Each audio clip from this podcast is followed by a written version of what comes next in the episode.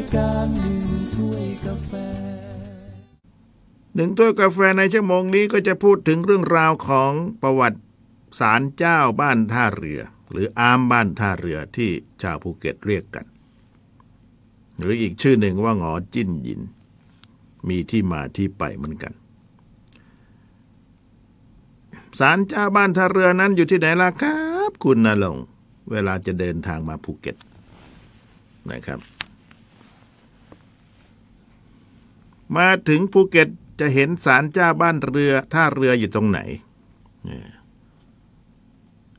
เอาอย่างนี้กันแล้วกัน ขับรถมาได้เรื่อยๆเข้ามาในตัวเมืองภูเก็ต พอมาถึงอนุสาวรีย์ท้าวเทพกระษัตรีท้าวศรีสุนทรนะครับ ขี่มาเรื่อยๆประมาณสักห้าหกร้อยเมตรมาอยู่ทางซ้ายมือ เป็นอามที่สง่างาม สวยงามล่ะครับนะ สวยงามดูสง่างาม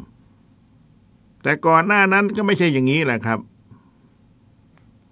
เพราะว่าในก่อนหน้านั้นเนี่ยก็ถือว่าเป็นบ้าน เป็นบ้านคนเก่าๆล่วงมาแล้วร้อยกว่าปี ที่บ้านของนายวอนายวอนี่เอารูปพระหงอจิ้นหยินมาบูชาที่บ้านนายวอนะครับ นายวอนั้นชื่อว่าแปะเสงประมาณนั้นนะคือนายวอนี่แกเป็นฟกช้ำดำเขียว หายแหละครับ อาการอักเสบหาย เพราะว่าไปหาหมอที่ไหนก็ไม่ไม่หายสักที อาการก็ขั้นตรีทูตตายเป็นเมนหอมพอๆกัน แต่ทีนี้บังเอิญว่าพระในบ้านคือพระหงอจิ้นหยินได้มาเข้าทรงในหีด นะครับ ไปเข้าทรงในหีด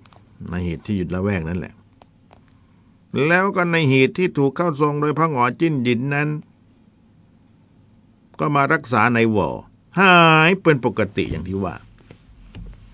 ชาวบ้านในละแวกบ้านท่าเรือแถวๆนั้น ใกล้กับอนุสาวรีย์และบุคคลอื่นๆ ก็รู้ว่าหงอจิ้นหยินเนี่ย ซึ่งเป็นพระที่ท่าเรือเนี่ยเป็นผู้ที่รักษา โรคภัยไข้เจ็บต่างๆในหายไป ก็เลยเลยได้สมญาว่าพระหมอ เพราะว่าเป็นหมอรักษาคน ในตอนนั้น และมีชาวบ้านมารักษากันบ่อยๆเสมอ ในอดีต และต่อมาเมื่อถึงวันตรุษจีนเดือนสามคณะกรรมการนั้น ในนั้นก็มีในหว่อเป็นกรรมการอยู่ด้วย ก็ได้ทำพิธีอัญเชิญดวงวิญญาณของหงอจิ้นหยินซึ่งเป็นพระนะครับ และองค์นี้ก็เข้าทรงในหีดนะครับ แล้วก็มีการจัดขบวนแห่ไปนมัสการพระทอง พระทองคือวัดพันทองที่อยู่ถลาง เป็นประจำทุกปีแหละครับที่นี่คือขบวนแห่ออกจากบ้านในวอในเวลากลางคืน ตามเส้นทางถนนเทพกษัตรีนะครับ ตอนขาเข้าจากวัดพระทอง เป็นเวลาสว่าง ที่ขบวนจะผ่านนะครับไปกลางคืนเลย เมื่อกำลังทรงอยู่นั้นหากรู้ว่าบ้านใครเจ็บไข้ได้ป่วย ก็จะแวะเข้ารักษา ให้ยาแก่ผู้ที่เจ็บไข้ได้ป่วย ในละแวกที่เส้นทางพระผ่าน ต่อมาผู้ที่พารักษาได้หายนะครับ หายจากการเจ็บไข้ได้ป่วยนะก็ปากตอบปาก เล่ากันไปหรือนี่สมัยโบราณเป็นอย่างนั้น เพราะว่าทางการแพทย์แผนปัจจุบันก็ยังไม่ทันสมัย ชาวบ้านก็รักษากันแบบนี้ เมื่อก่อนเป็นอย่างนั้น ปากต่อปาก หายป่วย บอกกันต่อๆกันไป นะครับ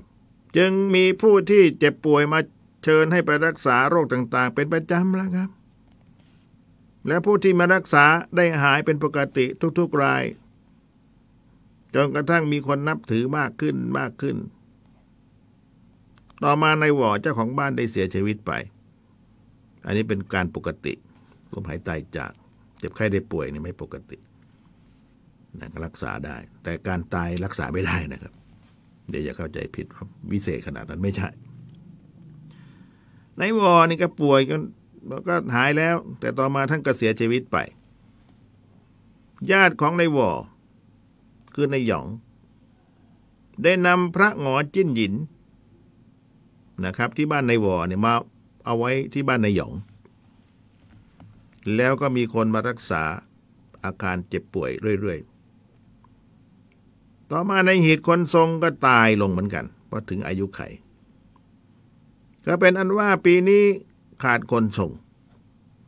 แต่ว่าคณะกรรมการและนายหยองก็ได้จัดขบวนแห่อีกนะครับ ออกจากบ้านท่าเรือไปตามเส้นทางถนนเทพกษัตรี พอไปถึงตลาดบ้านเขียน ตลาดบ้านเขียนก็คือตัวเมืองอำเภอถลางนี่แหละนะครับเรียกว่าบ้านเขียนแถวนั้นนะ่ะ ดวงวิญญาณของพระหงอจิ้นหยินก็จับคนทรงใหม่ เพราะว่าในหีดก็ตายไปแล้ว ไปจับเอาในเบี้ยวแหละครับที่นี้ในเบี้ยวคนนี้ก็เป็นทายาทของในหีด คนทรงเก่าที่เสียชีวิตไปแล้วนะในเบี้ยวนะครับ ทีนี้คณะกรรมการชาวบ้านได้สละทรัพย์ช่วยกันบริจาคสร้างศาลเจ้าบันทาเรือ ขึ้นเป็นเอกเทศชั่วคราวนะแล้วก็มีการจัดซื้อที่ดินและได้โอนให้กระทรวงมหาดไทยเป็นผู้รักษาทรัพย์สิน โดยคณะกรรมการ ขึ้นทะเบียนเป็น ของกระทรวงมหาดไทย เพราะศาลเจ้าต่างๆ ขึ้นทะเบียนนะครับ ต้องขึ้นทะเบียนมีการจดทะเบียนศาลเจ้านะขึ้นกับกระทรวงมหาดไทย และต่อมาก็ได้ร่วมกันจัดงานการกุศล ผู้มีจิตศรัทธาอุทิศสร้าง ให้เป็นอาคารถาวร ในตอนนั้นนะตอนนั้นเท่าที่ดูก็เป็นอาคารมุงสังกะสีอยู่นะ ผมยังทัน อาคารมุงสังกะสี น่าจะมีอยู่สามสี่ห้องอยู่ตอนนั้น แต่ทุกวันนี้อู้ใหญ่โตมโหฬาร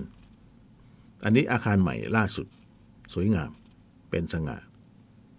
นะครับ พอมาจากอนุสาวรีย์เท้าเทพปุ๊บประมาณสัก ห้าหกร้อยเมตร เห็นจะได้นะหัวโค้งนั่นแหละนั่นแหละ นั่นแหละคือ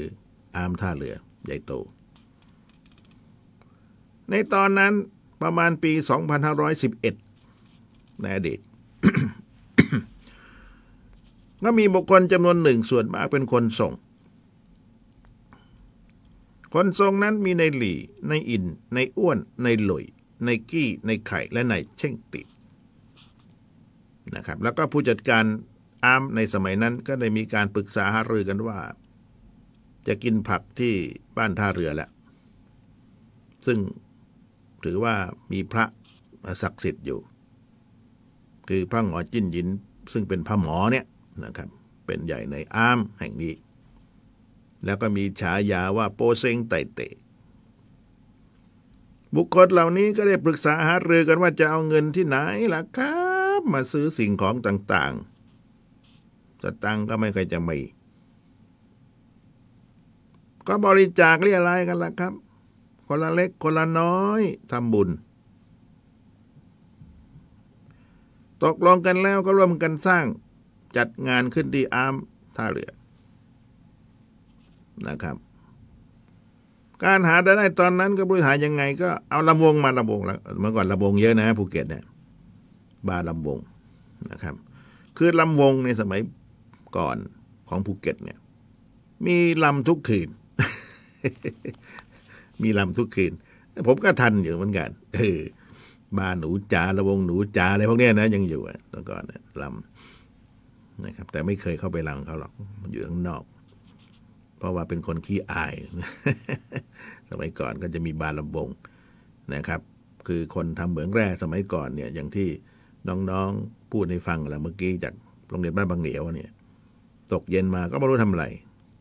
สถานบันเทิงเริงลมอะไร ก็มีลิเกมีงิ้ว ที่จะผ่อนคลายได้ก็มีบาร์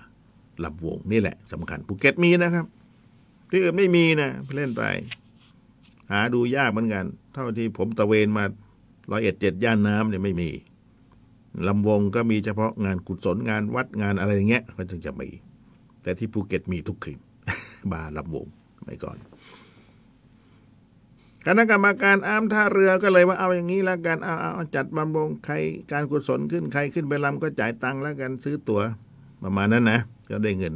มาจำนวนหนึ่ง ก็ก็จัดซื้อเครื่องไม้เครื่องมือ ในการถือศีลกินผัก จากนั้นก็ไปติดต่อนะครับ การถือศีลกินผักที่อ๊ามกะทู้เพราะกะทู้ก็เป็น อ๊ามแรกที่ทำอย่างถูกต้องเอามาจากเมืองจีน แต่จริงเขากินพร้อม ๆ กันหมดแหละ แต่ว่าโดยนัยยะแล้วเนี่ย ที่อ๊ามกะทู้เนี่ย ได้ไปอัญเชิญสิ่งศักดิ์สิทธิ์เหี่ยวโห้ยเหี่ยวเอี้ยนอะไรต่างๆมาจากเมืองจีนอัญเชิญมานะครับ แล้วก็พิธีการถือศีลกินผักที่ถูกต้องมาเป็นอาร์มแรก แต่จริง ๆ แล้วอาร์มอื่น ๆ ก็กินเหมือนกันนะครับ ถ้านับกันจริงๆแล้ว แต่เอาให้ถูกก็ไปต่อมาจากอามกระทู้แหละท่าเรือเนี่ยนะครับ มาทำพิธีที่อามท่าเรือ ทางคณะกรรมการตอนนั้นสมัยนั้นก็เลยอนุมัตินะครับ มีข้อแม้เหมือนกันว่า อามกระทูมีข้อแม้ว่า เอ้ย ต้องกินผักให้ได้สามปีติดกันนะถ้าไม่ได้ก็เอากลับที่เดิมนะ สัญญากันนะ ประมาณนั้นนะ สุภาพบุรุษ นะครับ ในที่สุดก็เริ่มถือศีลกินผักที่อามท่าเรือ เมื่อวันที่ 11 กันยายน 2512 ก็รวม 50 ปีที่ผ่านมา ครึ่งร้อยแล้วเนี่ย แล้วก็ถือกินครบบริบูรณ์ 9 วัน 9 คืน เรียบร้อย ติดต่อกันมา ติดต่อกันมา เรื่อยนะครับ แล้วการประกอบพิธีถือศีลกินผักคนก็มา ร่วมพิธีกรรมมากขึ้นทุกปีทุกปี เพราะว่ามีความศรัทธาโดยก็ทุกคนถือว่าทำจิตใจให้สบาย แม้ว่าจะตกทุกข์ได้ยากหรือเจ็บไข้ได้ป่วย เรื่องทุกข์อันใดที่เกิดขึ้นก็มาบนบานสารกล่าว ต่อพระ ในอาม ถือว่าเป็นองค์พระ แล้วก็ สำเร็จสมประสงค์ ดังนั้นชาวบ้านใกล้เคียงจากตำบลต่าง ๆ ในจังหวัดภูเก็ต ก็มาสมทบกันมากมาย ขณะที่พระเข้าทรงนั้นก็แสดงอิทธิฤทธิปฏิหาร บางองค์ที่เข้าทรงก็ฟันหลังแทงลิ้นแทงปากแทงอะไรต่างๆมากมายนะครับ สร้างความนับถือศรัทธาแก่บรรดาผู้มากราบไหว้มาก นะครับ นี่คือประวัติอามสารเจ้าบ้านท่าเรือ และจริง ๆ แล้วตอนนี้อามใหม่หลังใหม่เนี่ยนะครับ ยังขาดตอนอยู่ต้องไปขอประวัติมา แต่ว่าเท่าที่รู้มาตอนนั้นเนี่ย ผมก็พอจะทราบข่าวว่าอามใหม่นี่ที่ทำนี่ก็ ถ้าจะไม่ผิดก็จะมีคุณบรรลือตันติวิทย์นะครับ เป็นหัวเรี่ยวหัวแรง ในการทำอามสารเจ้าบ้านท่าเรือ เป็นหัวเรือใหญ่เลยแหละ แล้วก็รวบรวมต่างๆเท่าที่ผมจำได้นะครับ เท่าที่พอจะทราบนะครับ อันนั้นพอทราบเป็นข่าวมา ตอนแรกๆแต่ก็มีคณะกรรมการหลายคนแล้วครับ ต้องขออภัยถ้าไม่สามารถเอ่ยเอ่ยชื่อได้หมด เพราะว่าข้อมูลผมไม่มี ต้องขออภัยนะครับ ในส่วนนี้รายการหนึ่งถ้วยกาแฟ